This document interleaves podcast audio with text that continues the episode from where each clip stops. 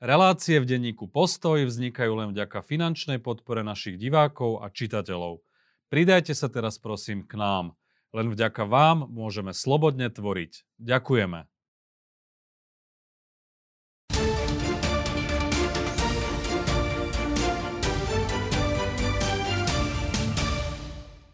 Čo s Marošom Žilinkom, spájanie demokratických síl, výročie vraždy Jana Kuciaka a Martiny Kušnírovej. Aj to sú témy dnešnej diskusie s poslancom parlamentu Jurajom Šeligom. Vítajte v štúdiu Postoj TV. Ďakujem pekne za pozvanie, dobrý deň všetkým.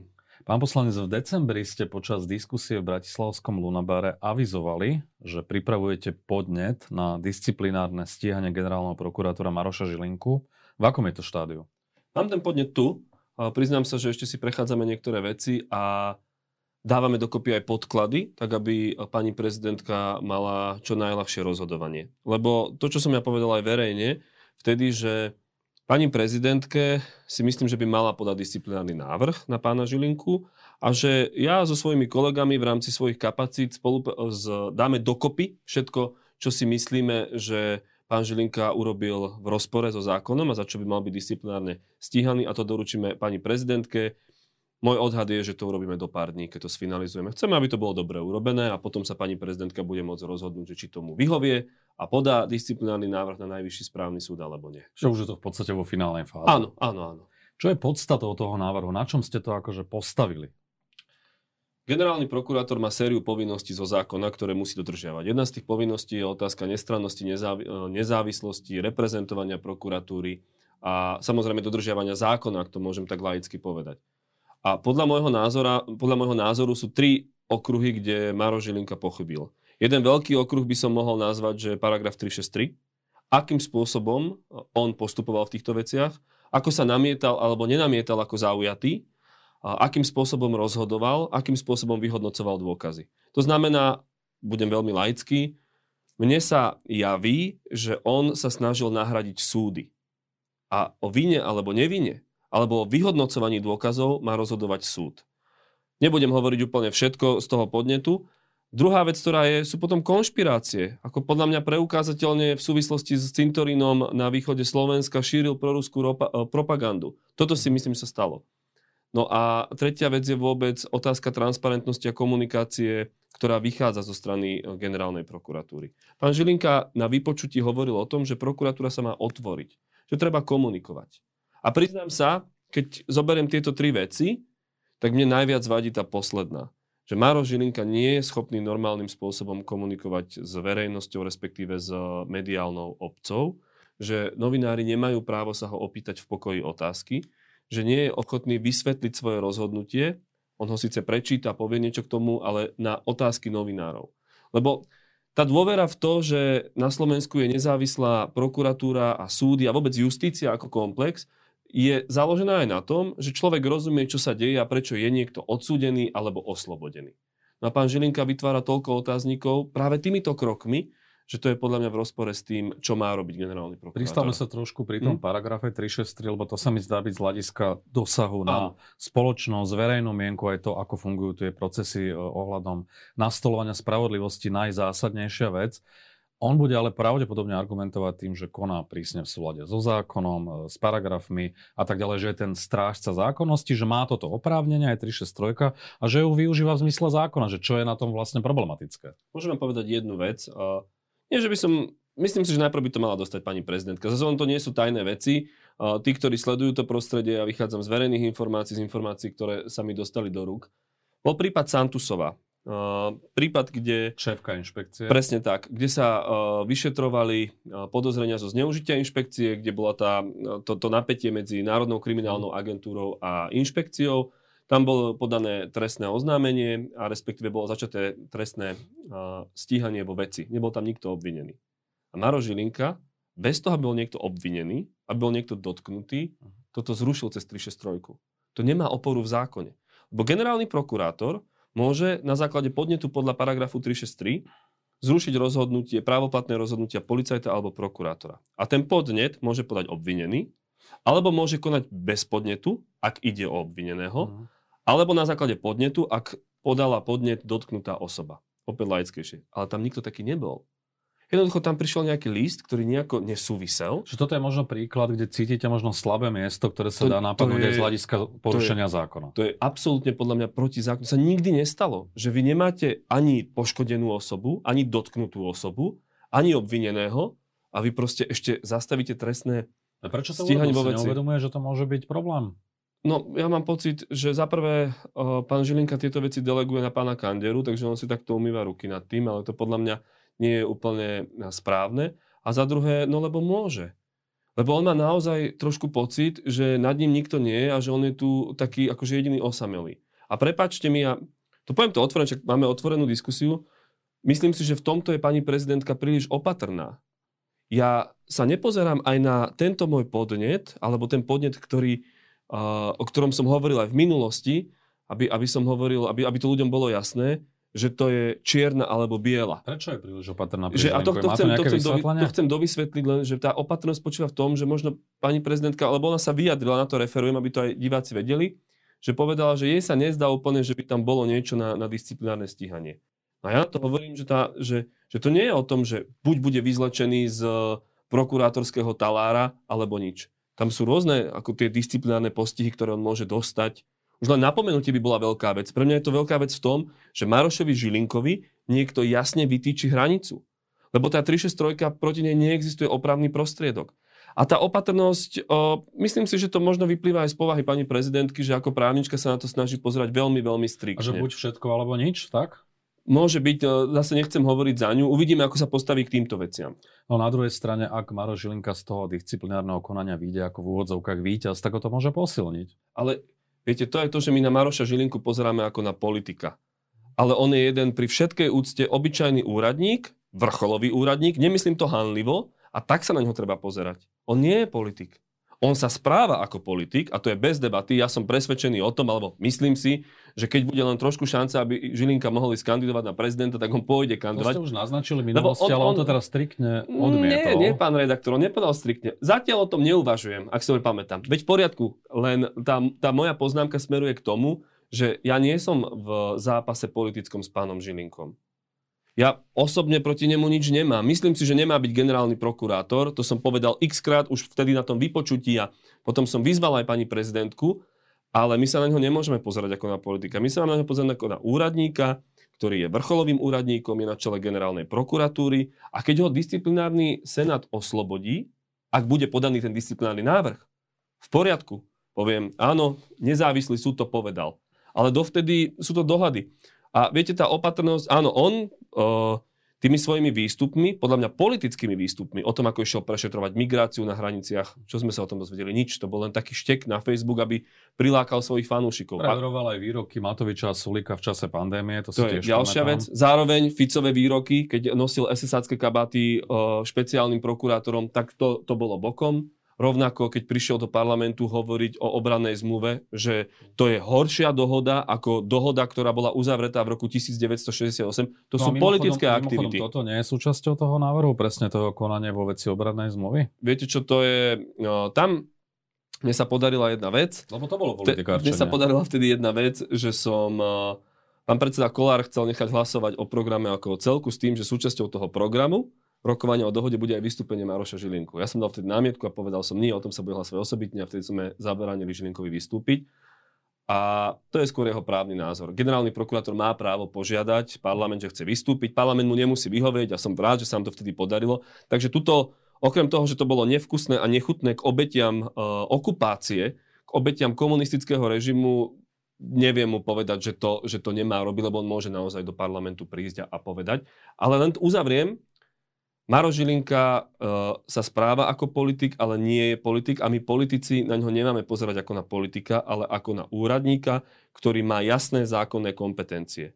A keď z nich vybočuje, tak nie ja. Ja si o ňom myslím teda svoje, ale Najvyšší správny súd a ďalší sa majú k tomu postaviť. A preto uh, hovorím aj o tom, že netreba byť tak opatrný, treba normálne. Toto sú dôvody, má to rácio, tu je disciplinárny návrh, nech sa páči, tu je inštitúcia, ktorá má o tom rozhodnúť. V úplnom pokoji. Prečo to nejde cez parlament, ten váš podnet? Viete čo, lebo dnes uh, sa mi to zdá efektívnejšie uh, posunúť pani prezidentke, ktorá nemôže byť obvinená z toho, že je nejako politicky zaujatá, čo sa týka stranickej politiky, podľa mňa, lebo ona nevolila pána Žilinku, alebo nebola proti voľbe pána Žilinku, čo ja som bol.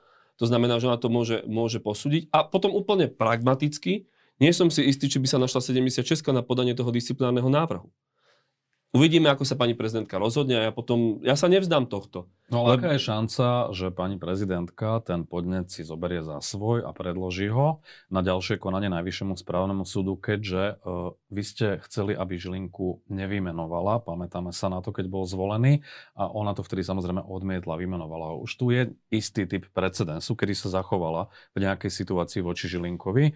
Prečo si myslíte, že teraz práve, keď najmä, najmä preto, že trošku váhala, to ste aj naznačili v tomto rozhovore, bola opatrná, pritom bola opatrná, to... že prečo by zrazu mala zmeniť radikálne svoj postoj v tejto veci a vyhovieť vášmu návrhu, ktorý môže aj ona, ale možno aj širšia verejnosť vnímať ako také, že pokus o nejaké PR cez túto tému. Lebo ja tak to trošku, je to taká Kolumbová žena ten podnet, lebo ho verejnosť nepozná a myslím, že ho má mať najprv pani prezidentka. Ja o tom hovorím aj takto otvorene preto, lebo sa snažím v politike dodržať to, čo som povedal. Ja som to povedal v decembri, teraz to uzatvárame, bude to podané, aby to bolo úplne jasné, že, že táto kapitola ako keby tu je a že sme dodržali to, čo Ale sme povedali. Myslíte, že to má šancu a chcem povedať, viete prečo?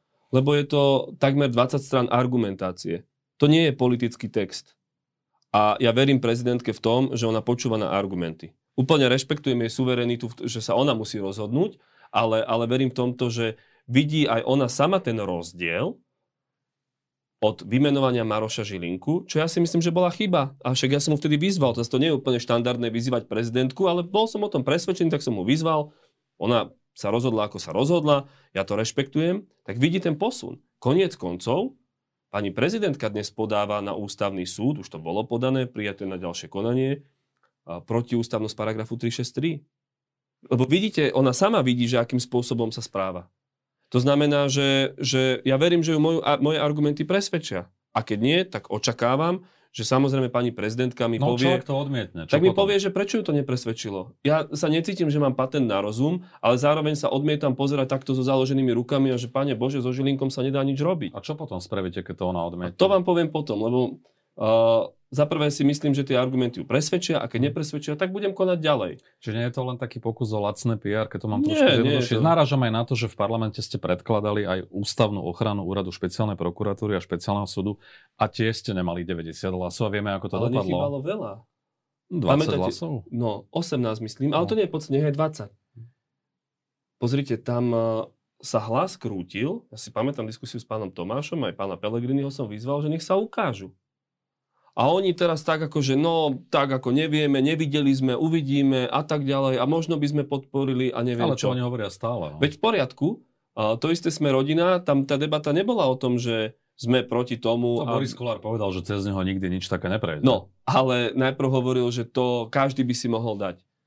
Proste bola tam chvíľu, na začiatku tam bola šanca, lebo ja si nemyslím, že to bolo nejakým spôsobom proti niekomu, skôr to bolo za niečo, za to, aby sme tu mali dve inštitúcie, ktoré vyšetrujú tú najzávažnejšiu korupciu. A, a podarilo sa mi na to získať uh, Olano, Sasku, nezaradených poslancov. No Keď mi ho... hovoril, že budú sa pokúšať o odstránenie no, a to, je, to, je, a to sa ukáže, a to som chcel povedať, generálny prokurátor, to že, sa trošku viete, bije. Presne tak. A táto aktivita bola dobrá aj na to, a ona bude pokračovať, lebo to bude v mar- na marcovej schôzi opäť, mm. bola dobrá aj na to, že ukázalo, že kto kde stojí. Rozumiem tej otázke, ktorú som povedal, či to nie je PR. Len politik niekedy ťažko vie robiť veci bez toho, aby ich povedal aj verejnosti a v úvodzovkách aj pritlačil na tých ostatných, že tak poďte sa vyfarbiť. Mne na úrade špeciálnej prokuratúry, špecializovanom trestnom súde, ale vôbec aj prokuratúre záleží. Však ja som preto išiel do politiky. Že, že ja som sa týmto témam sa venujem. Ja nerozumiem dôchodkom. Že to nie je moja silná stránka, že by som rozumel tým výpočtovým mechanizmom. Týmto veciam študoval som ich, venujem sa ich a tomu sa, tomu sa snažím venovať. To znamená, že ja budem na toto ďalej upozorňovať. A viete, čo bolo ešte na tej diskusii zaujímavé? Ako všetci znervozneli. Boris Kolár, vy sám ste to povedali, prskal, že nikdy cez mňa to neprejde. Peter Pellegrini sa začal krútiť a z okolností túto nedelu, teda predchádzajúcu nedelu, ktorá bola, povedal u jedného kolegu v relácii, no my musíme reformovať uh, tú justíciu a trestné zákony a to nevieme, že či Lipšica odstránime alebo nie, ale musíme urobiť nejakú reformu. Šuta Eštok hovorí, Lipšica, dá, Lipšica dáme preč. A nech toto ľudia vedia. Mne je ľúto, že to neprešlo, ja to skúsim znova, lebo ešte to podané v Národnej rade. A je to dôležité aj preto, aby si vedeli vybrať politikov že proste pozrite, ako sa tí politici pozerajú to, skôr tak, že ste ich vlastne vyprovokovali k niečomu konkrétnejšiemu. Na začiatku tak? som dúfal, že je šanca, aby to prešlo, lebo som to nevnímal, že to ohrozuje niekoho, hlavne keď sa všetci tvária a všetci politici vyhlasujú, že uh, však prokuratúra súdy nech konajú, my im nezvezujeme ruky.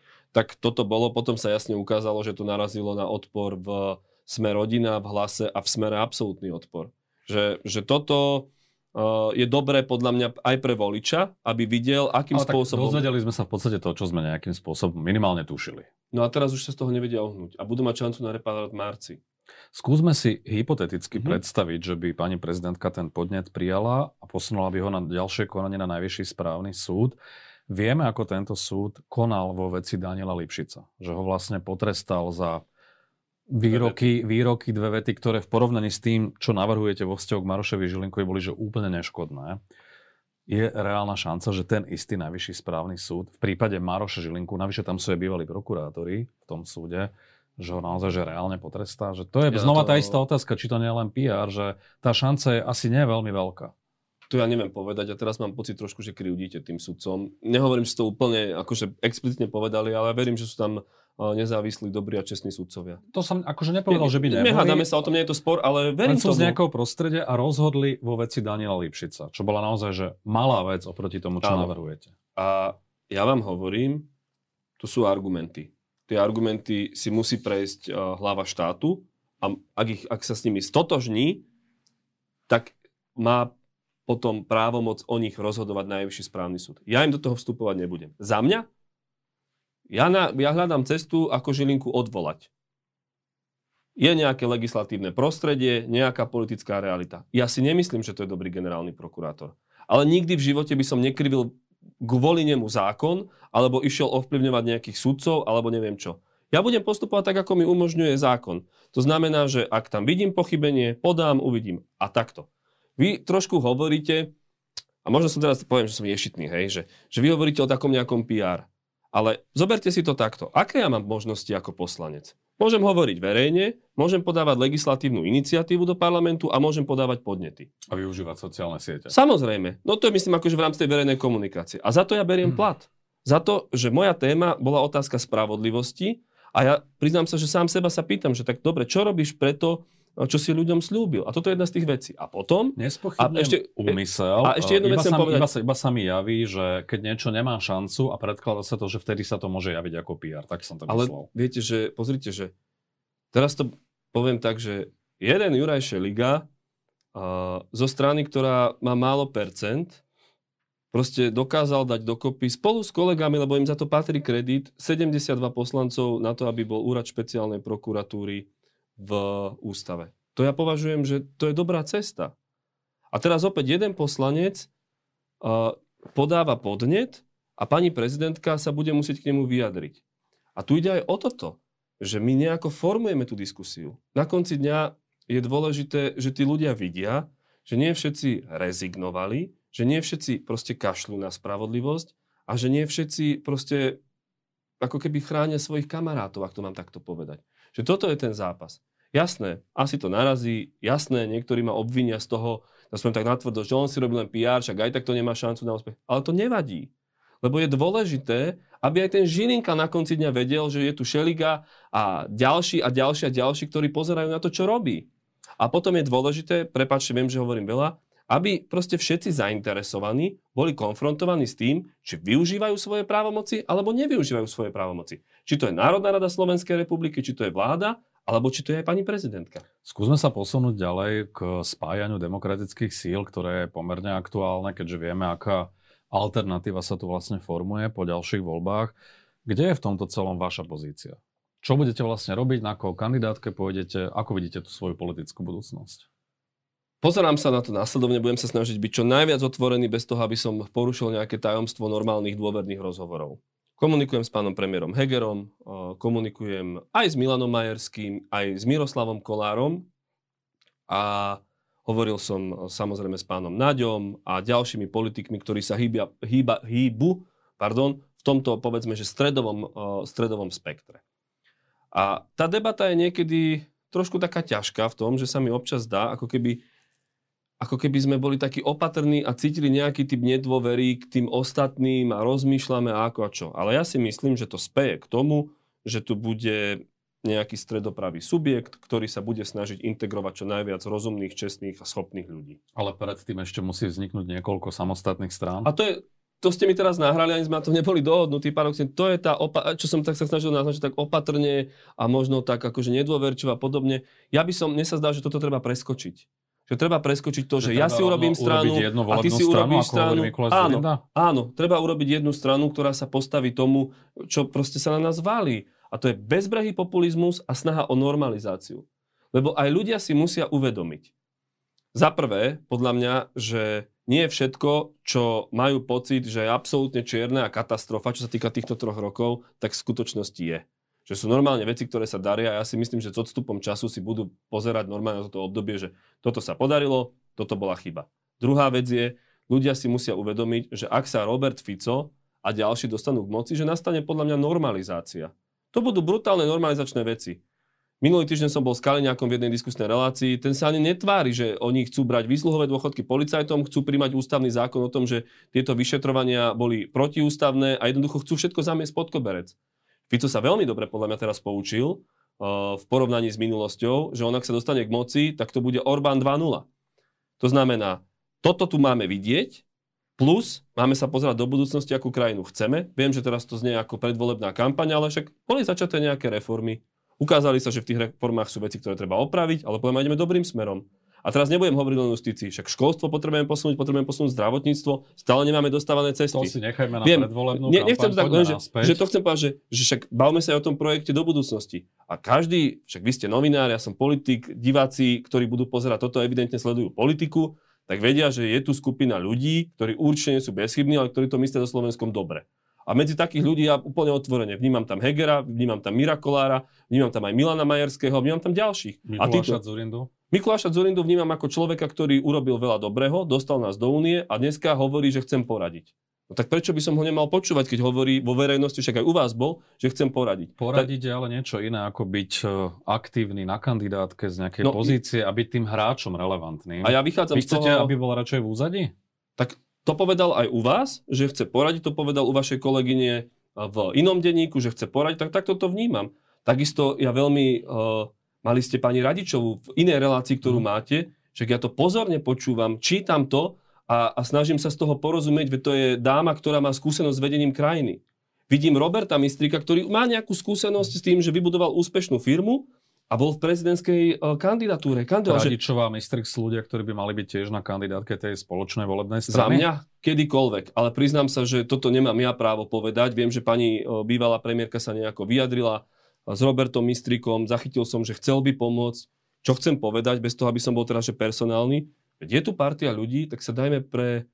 Dajme sa dokopy. Ak to ide aspoň trochu a nerobme tanečky okolo. Napadá ma teraz strašne veľa otázok, tak skúsim postupne, ale prvá ešte tá technická, mm-hmm. čiže Mikuláš Zurinda na kandidátke spoločnej volebnej strany nie? Ja vychádzam z toho, čo povedal pán Zurinda a priznám sa... skúste akože ale čo, čo sa ma pýtate, nepovedzte mi, čo sa ma pýtate. No, že či je tam nejaká pochybnosť, možno kvôli kauzám z minulosti, kvôli Gorila, financovaniu SDK. Veronika Remišova hovorí, že Modrá koalícia to sú tzv. zberné suroviny, okrem iného. Ale toto je, prepačte, je to naša pani predsednička, ale to to sú také silné vyjadrenia, mi prídu úplne zbytočné, aké zberné súroviny, sú to šikovní ľudia, ktorí proste chcú niečo robiť, tak ako sú v ďalšej strane, dajme sa, dajme sa dokopy. To ako keď sa niekto smeje našej strane, že za ľudí, bez ľudí, to je tento typ, to sa proste nepatrí takto podľa mňa hovoriť.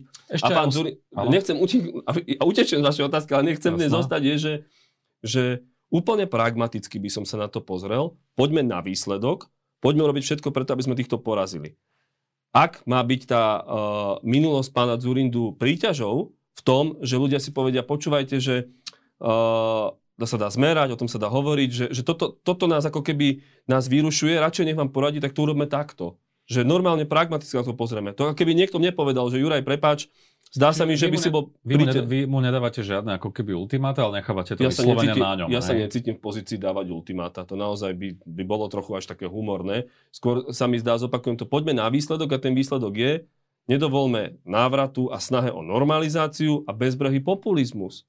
Však tá krajina sa máde posúvať a my sme trochu, a ja to cítim, lebo sa venujem tým kauzám a spravodlivosti, niekedy taký zakriknutý, ako keby v tom, že takom, alebo nie zakriknutý, krči. Že proste zle, zle, zle. A to tak vôbec nie je. No. Ale projekt teda tej potenciálnej mm-hmm. spoločnej volebnej strany a ako, ako o nej hovoríte, no tak je to novinársky samozrejme zaujímavé.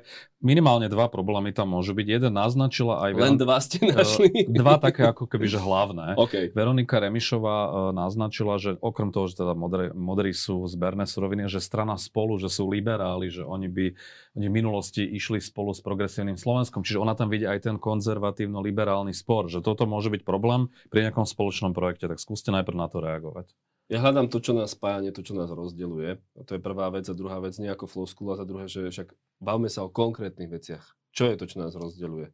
Čo je to, čo bude prekážkou toho, aby sme vedeli dobre spolupracovať? Pred minulými voľbami... To bude problém, že kto bude jednotka, kto dvojka, kto trojka. Je, je tam kom, strašne veľa je, silných že, áno, ako, ako sa hovorí, že veľa náčelníkov, málo indiánov, tak ja poviem rovno, ja chcem byť indián v tomto, že, že to je, ale potom, ak toto nevieme prekonať, tieto parciálne veci, tak Slovensko, žiaľ Bohu, aj chybou nás ako politikov je odsúdené na Fica. Stredopravý volič alebo stredový volič, nech to nedelím, čaká na alternatívu. Je tu partia ľudí, ktorá môže byť tá alternatíva, môže byť tou alternatívou. Ak sú schopní sa dohodnúť, tak to ľudia ocenia. Keď budú šaškovať, tak to neocenia. Podľa ma takto jednoduché tu je. A samozrejme, vy ako novinár máte právo sa ma pýtať na tieto parciálne veci. Ja vám na všetky neviem odpovedať a nejdem sa tu hrať na najmudrejšieho na svete. Určite sa vyskytnú problémy. Robíte novinárčinu, prepačte, že vás používam ako príklad 20-30 rokov. Viete, aké sú peklá pri skladaní kandidátky? Veď to isto viete, veď ste o tom písali, sledujete to. To presne nastane aj tak. Presne tak, že to je, to je, vždy je to ťažké. Pri hodnotových témach, to sú vždy rozbušky a, a podobne. No ale buď si to upraceme a najlepšie upraceme za zavretými dverami, ponúkneme alternatívu, alebo potom tu budeme vňukať o tom, že no prišiel Fico a prišiel s Pelegrínim a ešte s Republikou. A čo, čo ste vy ostatní robili? A to ma zvracia, a to si ukončím to ako, že ja robím aj toto s tým Žilinkom preto, aby keď sa ma niekto opýta, čo si ty ako poslanec Národnej rady, rady pardon, robil so Žilinkom, no tak robil som toto. A keď neúspejem, neúspejem, v poriadku, ale niečo som robil. A toto je oveľa dôležitejšie. Druhý problém, ktorý môže nastať, je to, že už sa tie strany navzájom z toho potenciálneho spoločného projektu než vylúčujú, ale vymedzujú. Veronika Remišová hovorila, že ona by z KDH možno z Olano, ale nie s Modrou koalíciou. KDH povedalo, že pôjde samostatne.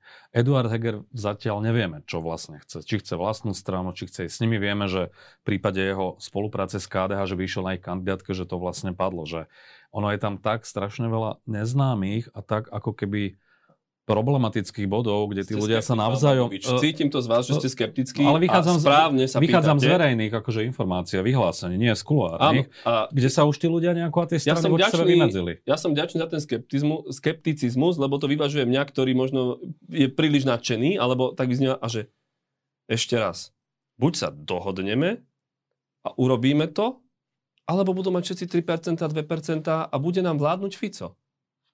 A teraz používate príklad či pani Remišovej, pána Hegera alebo ďalších a oni všetci sú vnútorne, podľa mňa, to sú rozumní ľudia, konfrontovaní s touto otázkou. A vy ako novinári o tom nemám pochybnosť, že ich o tom budete konfrontovať tiež. A tá spoločná volebná strana by mala vlastne vzniknúť na pôdorise niektorej z existujúcich strán, alebo vec. je to technická, to je, to je technická vec. Lebo napríklad Jan Budaj a jeho strana Zmena z dola mala byť tou, ktorá mala pomôcť Hegerovi vlastne. To som ja vnímal skôr ako kuloáre, priznám sa vám. Že toto ja považujem za technickú vec že, že pre mňa je to otázka toho, že aj tí, ktorí spolu komunikujeme, je tu partia ľudí, bavia sa a v nejakom momente povedia, dobre, sme rozhodnutí, sme dohodnutí na základných otázkach, ideme s tým pred Ale čas sa kráti, sú Presne tam nejaké tak? lehoty, čiže kedy budeme vedieť, že či áno spoločná strana alebo nie, či koalície, čo bude s vami a tak ďalej. Február, február je teraz vlastne, apríl, máj alebo kedy? Mne sa to, mne sa to javí, ale to vám hovorím svoj názor, to, to zvýrazňujem, že toto je otázka o, podľa mňa týždňov, že by to malo byť o verejnosti ako keby jasné. A je podľa mňa aj títo všetci ľudia, ktorí tam sme, máme otázku týždňov na to, aby sme sa boli schopní dohodnúť. Lebo Akokoľvek aj pre diváka môže byť táto naša výmena zaujímavá. Myslím si, že časom ľudia stratia trpezlivosť a budú sa pýtať tak, ako, tak idete, neidete, idete niečo urobiť? Čo, čo idete urobiť? A keď bude stále človek povedať, nepoviem, oznámim, tak, tak ľudia stratia trpezlivosť a povedia si, že tak už akože dajte mi pokoj s týmto, tak keď sa neviete rozhýbať, no tak sa, tak ako ja sa vám prosiť nebudem. Posledná vec mm-hmm. na túto tému. Mikulec Zurinda e, uvažoval o tom, že súčasťou toho spoločného projektu by mala byť aj SAS a PS. O tom si čo myslíte? Že to odmietli obidve tieto strany a uh, povedali veľmi jasne, že sa vydávajú svojim vlastným smerom smerom. No to je zvláštne. Svojou vlastnou cestou. Nechcel som to takto nejakú konotáciu tam dať. O pár dní bude 5. výročie vraždy Jana Kuciaka a Martiny Kušnerovej. E, iniciatíva Záslušné Slovensko, ktoré ste boli jedným z lídrov, organizuje spomienkové stretnutia po celom Slovensku, ale posledné 2-3 roky o nich zase až tak veľa nepočuť. Vy ste s nimi ešte v nejakom kontakte? Na ľudskej báze áno, ale samozrejme tá iniciatíva je úplne... Ja keď som od nej odišiel, tak som proste od nej odišiel lebo sa naše cesty v tomto rozišli. Oni vás vlastne minulý rok vyzývali, a to sme tu vtedy boli. áno, poslaneckého mandátu, lebo ste hlasovali podľa nich s fašistami za ten tzv. prorodinný balíček. Vy ste si to potom aj nejako vysvetlili, vydiskutovali? Ja som to veľmi, ja som na to odpovedal, tu u vás. Ale či oni na to nejako reagovali? Nie. A pre všetkých, ktorí majú pocit, že ja som hlasoval s fašistami, tak ja a Jana Žitňanská sme veľmi jasne verejne odmietli dohodu s ľuďmi, ktorí sú extrémisti a ktorí kandidovali na fašistické kandidátke, teraz mám na mysli pána Tarabu a spol, tým, že sme nesúhlasili s predradením novely ústavy a s tým, aby sa tu robili nejaké dohody o tom, že oni budú držať vládu. Ja myslím, že to je jasná odpoveď na všetko, nehovoriac o tom, že ja som navrhoval aj pánovi Matovičovi vtedy veľmi jasne, vyhovejme pripomienkam pani prezidentky, on to odmietol, my sme za to nezahlasovali, on to presadil svojím spôsobom Takže že toto je podľa mňa tie skutky, ktoré som robil, sú najlepšou odpovedou aj na túto výzvu. 5 rokov je možno dobré také, taký časový odstup, kedy sa dá vrátiť späť a možno človek aj vyhodnocuje niektoré veci s odstupom trošku inak ako v tom reálnom čase. Keď sa na to pozrete spätne, najviac vám bolo vyčítané, keď ste boli tou tvárou alebo lídrom, zase, že ste zrušili ten kľúčový protest po stretnutí s Andreom Kiskom, tak sa to interpretovalo, že ste de facto odmietli predčasné voľby. Jedným z tých argumentov, ktorý možno nezaznieval až tak verejne, ale skôr vnútri tej iniciatívy sa rozoberal, že tým dôvodom toho zrušeného protestu bolo aj to, že sa čakalo ako keby na nové strany, nech sa sformujú a odmietanie Igora Matoviča a tých strán starej opozície, ktoré údajne vytvárali tlak aj na vašu iniciatívu, aby, aby sa to nejakým spôsobom spolitizovalo. Ako to spätne vyhodnocujete?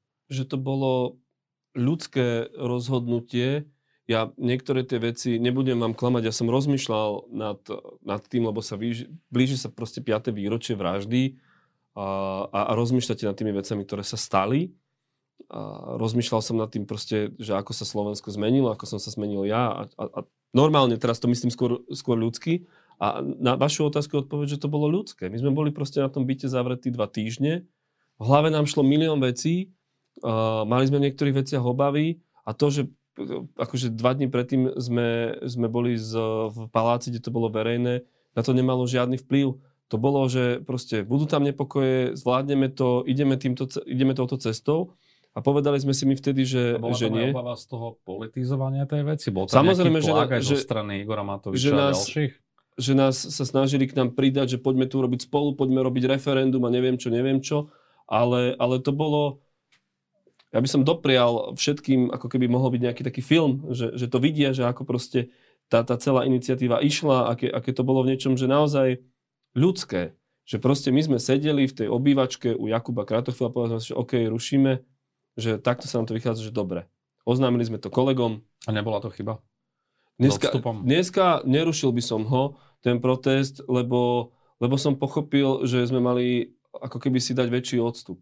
Ale ale zároveň sa nemám pocit, že sme urobili niečo zlé, lebo si viem, v aké sme boli situácii a neboli sme žiadni ako keby naučení na toto, že, že na ten tlak, na to, čo sa deje. No vy ste potom že, ale skončili v strane za ľudí, čo len vlastne dalo zapravdu tým Ale som chcel ešte povedať dve veci k tomu, čo podľa mňa tiež dôležité, lebo sa mi to také vytrhnuté, že tento jeden protest bol zrušený, no ale potom boli ďalšie protesty.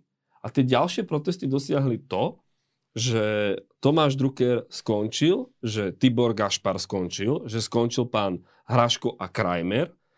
Brutálne sme vyčítali Andrejovi Dankovi jeho diplomovku, ktorá vyšla na javo a únos Vietnamca Robertovi Kaliňákovi. To znamená, že tá iniciatíva pokračovala. Ona mobilizovala ľudí do komunálnych volieb. Ale v čase, keď bola najsilnejšia mobilizácia, ste ten protest zrušili, ktorý mal ja, ja som najväčší povedal, potenciál. Ale ja sa o tomto sa nebu- že nebudem s vami sporiť, lebo som sa vám to snažil vysvetliť a sám hovorím, že dneska by som to mm. nerobil, len to, budem to opakovať, bolo to ľudské rozhodnutie nejakým spôsobom, alebo nikým ako keby, že tlačené, že proste tak sa partia siedmých mladých ľudí, ktorí nikdy nič predtým také nerobili, aj z obav, aj z únavy, aj, aj z celej tej situácie rozhodla. A preto to hovorím len, že aby to bolo dopovedané, že tá iniciatíva veľmi pekne pokračovala a mala silu, stále mobilizovala.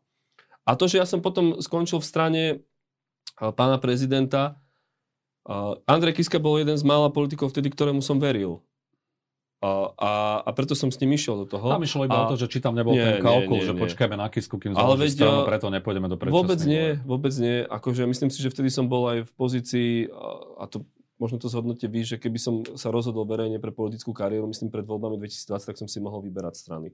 Že to nebolo tak, že, že som bol v úvodzovkách odkázaný.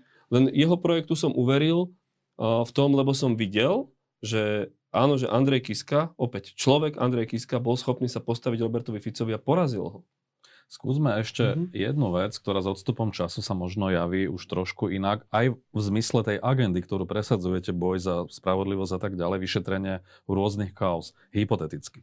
Keby v tom roku 2018 ten tlak bol taký silný, že by boli predčasné voľby.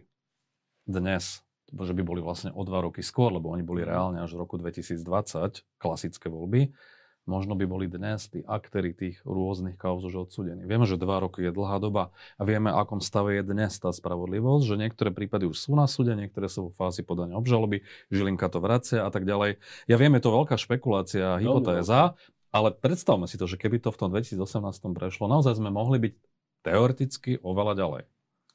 A možno je by to, ani Maro Žilinka sa nestal generálnym je to, prokurátorom. Je to úplná, že čo by bolo keby, hmm. to je fér povedať. A tiež je fér povedať, lebo aj diváci sú v tomto veľmi inteligentní, že to, že či boli alebo neboli, tie voľby mal v rukách vtedy Bela Bugár. To vieme. A, a tak to je. Ja, ja by som rád vám povedal, že ako by to bolo inak, ale na to nemám odpoveď na to nemá nikto z nás odpoveď. Môžem len všetkým povedať, a to oni vedia, že, že sme všetci konali najlepšie podľa svojho vedomia a svedomia a v tom čase, keď sme tam boli a, a tie veci sa, chvála Bohu, posúvajú ďalej. A Belabgar je jedna vec, jedna vec, že ste mohli vyvolať to referendum, o ktorom sme sa bavili. A o tom sme sa bavili aj, báli, no. aj, aj reálne, no ale vidíte, akým spôsobom uh, tie referenda dopadajú.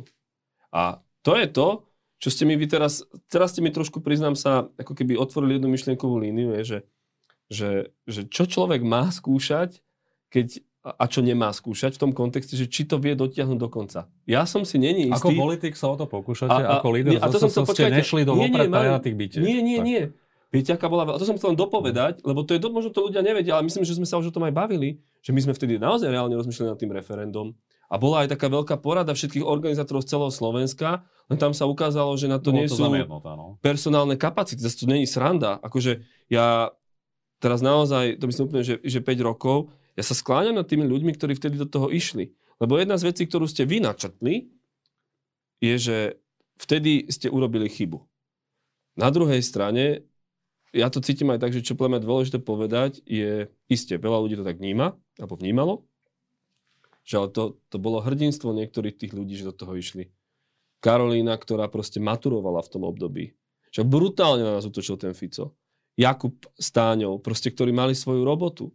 Veronika, ktorá vtedy, myslím, eh, Brunskovú, ktorá robila uh, bakalárku. My sme boli, keď sme išli k Pelegrinimu, tak sme ju čakali pred budovou vysokej školy. Ja, že od... trošku už odbieham. A no. viete, prečo to hovorím? Uh, a Jano Gálik a ďalší, sa ospravedlňujem, ak odbieham, že oni sa proste, táto partia sa postavila a povedala, idem sa proste pobiť so systémom, spoločne, áno, to zvýrazím, spoločne s ľuďmi na uliciach. Že to, to, to je na tom zase pre mňa tá pridaná hodnota. A, a to referendum, som to uzavrel, na to sme nemali kapacitu, ale zvažovali sme to. Skúsme poslednú vec. E, v tom vašom príbehu je istý taký paradox, že naozaj v tom roku 2018 ste mali aj nejakú obavu z politizácie toho hnutia. Aj ste to naznačili, že to bola Igor Matovič a ďalší, ktorí chceli s vami organizovať referenda a tak ďalej. A ja viem, že ste voči nemu boli celkom že kritický a ostro vyhranený. Dnes ste, alebo boli ste donedávna súčasťou jednej koalície. Keď vás tak dlhodobo pozorujem, ten váš vzťah s Igorom Matovičom sa obrúsil čiastočne, hoci dnes je možno zase niekde inde, po všet sérii tých rôznych krokov je asi znova kritickejší, ako bol v tom medziobdobí. Že čo vás vlastne tá politika naučila? Vy ste boli lídrom ZSS, pozreli ste sa na to zvonka, aj na tých politikov a teraz, keď ste súčasťou toho celého systému, že pochopili ste možno, že to funguje trošku inak, ako ste si mysleli zvonka? Samozrejme, že to, to človek, keď nezažije, tak o tom nevie hovoriť, plus my a, aj ako strana, ale aj ako, ako ľudia, ktorí prichádzali do politiky, sme naraz išli do vlády. Hej, to je takisto úplne iný príbeh, ako keby sme išli do opozície. Naučilo ma to to, že je málo ľudí, na ktorých sa dá úplne spolahnúť. Je ako keby je veľa záujmov, ktoré musíte vyvažovať. Teraz nemyslím nejakých korupčných záujmov, skôr akože programových a, a vízií toho, ako má tá krajina sa, sa, sa hýbať. A zároveň uh, je tam vždy zopár, alebo teda vždy narazíte na ľudí, ktorí sú proste absolútni srdciari a robia to z presvedčenia, že im záleží na tej krajine. Je to politika, akokoľvek sa zdajú tí ľudia taký vážny, seriózny, ako by môj kamarát nepovedal, zastruhaný pred tými kamerami, na konci dňa sú to ľudia. A ja vám môžem povedať, že drvá väčšina tých poslancov a poslanky, aj ministrov, vrátane premiéra Hegera, zostali ľuďmi. A teraz poviete mi, že som politik, cynikov vidím inde. Cynika vidím Roberta Fica. To už vidím aj na ňom, že aj, aj v tých debatách, aj mimo kamery, že ako sa že to sú cynici. Kde je v tomto celom vašom hodnotení Igor Matovič? Priznám sa, že, že pán Matovič o, podľa mňa teraz sa vydal do vôd, ktorým ja nerozumiem. Zdá sa mi, že opustil protikorupčnú agendu a, a nerozumiem, čo, čo robí Igor Matovič. Čiže on... ne, nerozum, nerozumiem tomu. Áno, Igor Matovič je podľa mňa človek, ktorý to, čo rozpráva pred kamerami, on si to naozaj myslí, toho nechcem ako keby takto nejako, že, že mu dávať nejaké kopance, len tej jeho politickej agende teraz naozaj nerozumiem. On, respektíve Olano, by malo byť súčasťou tej volebnej strany, alebo nie? On chce ísť sám svojím spôsobom a svojimi Nebudete krokmi... Prizývať, svojimi, ja nie som ten, ktorý rozdáva karty. No, či sa to bavíte na tých stretnutiach, čo ste A pán Matovič hovorí, že on ide sám a obávam sa, že týmito krokmi, aj tým, akým spôsobom sa vyjadruje, ale aj tým, čo teraz dal do parlamentu, že chce dať 500 eur za volieb, sa ako keby tak prirodzene vytesňuje od toho, že, že si myslím, že by uh, to bolo na škodu veci. To, to, toto je môj pocit z toho. Čo by bolo na škodu veci? Že keby sa pán Matovič o, mal stať súčasťou tej o, ako keby novej strany. strany. A plus, prepačte mi, na čo je tu potom nová strana, keď je, tu Olano? No len títo všetci ľudia, ktorí rozmýšľajú o tom, že, že poďme skúsiť iným spôsobom voličov, tak by mohli ísť do Olano, ale oni nechcú ísť do Olano, lebo Olano je aj v pluse, aj v negatíve to hovorím s vážnosťou ovplyvnené tým, ako sa rozhoduje jeho predseda, a to je pán Matovič. Takže že toto je, viete, že plus. Áno, žiaľ Bohu, sme sa dostali do tej situácie, že, že u nás veľa ľudí hovorí, že spoločnosť je rozdelená. Ale ja si myslím, že skôr sú tu ľudia, ktorí sa ju snažia rozdeliť. A dnes sa medzi tých ľudí zaradil aj pán Matovič. Ako tých 5 rokov zmenilo Juraja Šeligu? Najúprimnejšie vám poviem, že na to sám asi potrebujem čas si to nejako zreflektovať. Uh, je to také... Rozmýšľam nad tým slovom. A asi, asi vidíte ten život trošku z inej strany. Vidíte, že, uh, že niektoré veci sú komplikovanejšie, ako sa javia na prvý pohľad. Že neplatí, že politika je v princípe špinavá, že je to pánske huncúctvo, ako si väčšina ľudí myslí? Politika je aj špinavá, ale ja v tej politike stále chcem vidieť to a aj v to, akože Bohu vďaka za to, že, že mám okolo seba ľudí, ktorí s nej nerobia iba špinavú vec. Vo mne, bavili sme sa o tom relatívne veľkú časť uh, našej, vašej relácie, vo mne stále žije tá nádej uh, toho, čo sa stalo na tých námestiach, a myslím vám na Jana Kuciaka. Klamal by som, by som povedal, že myslím na ho každý deň, ale myslím vám na to a z času na čas, bez toho, aby som to dával na Facebook, ja zájdem do tej mače. Že lebo chcem vedieť, prečo tam som. A nesúhlasím s tézou, a, že sa nič nepodarilo. Podarili sa veci, sú z, zašpinené balastom komunikácie, aj o tom sme sa dnes bavili, ale podarili sa veci. A tá nádej tu je a, a, a treba ju v sebe živiť. Takže ak ma niečo naučilo týchto 5 rokov, že, že proste ľudia by mali sa snažiť obklopovať ľuďmi, ktorí v nich živia nádej a snažia sa ju posúvať ďalej. toto je pre mňa aj odkaz námestí, to je odkaz Jana Kuciaka pre mňa. Vy ste ho poznali lepšie, vy iste nesiete svoj odkaz a to je pre mňa odkaz do budúcnosti. A záver, ja neviem, že ako to skončí v tom, či sa podarí urobiť tá volebná strana, uh, či nás tu prevalcuje Fico alebo nie. Ale dnes viem povedať, že pre mňa to bola obrovská čest byť poslancom. To ľudia tomu nerozumejú, keď to poviem, ale že, že byť jeden zo 150, ktorí reprezentujú túto krajinu a ešte v takom mladom veku, ako toto, toto je za tých 5 rokov, špeciálne tie tri posledné, ja si to mimoriadne vážim a som za to vďačný. Ďakujem za rozhovor. Ja ďakujem vám.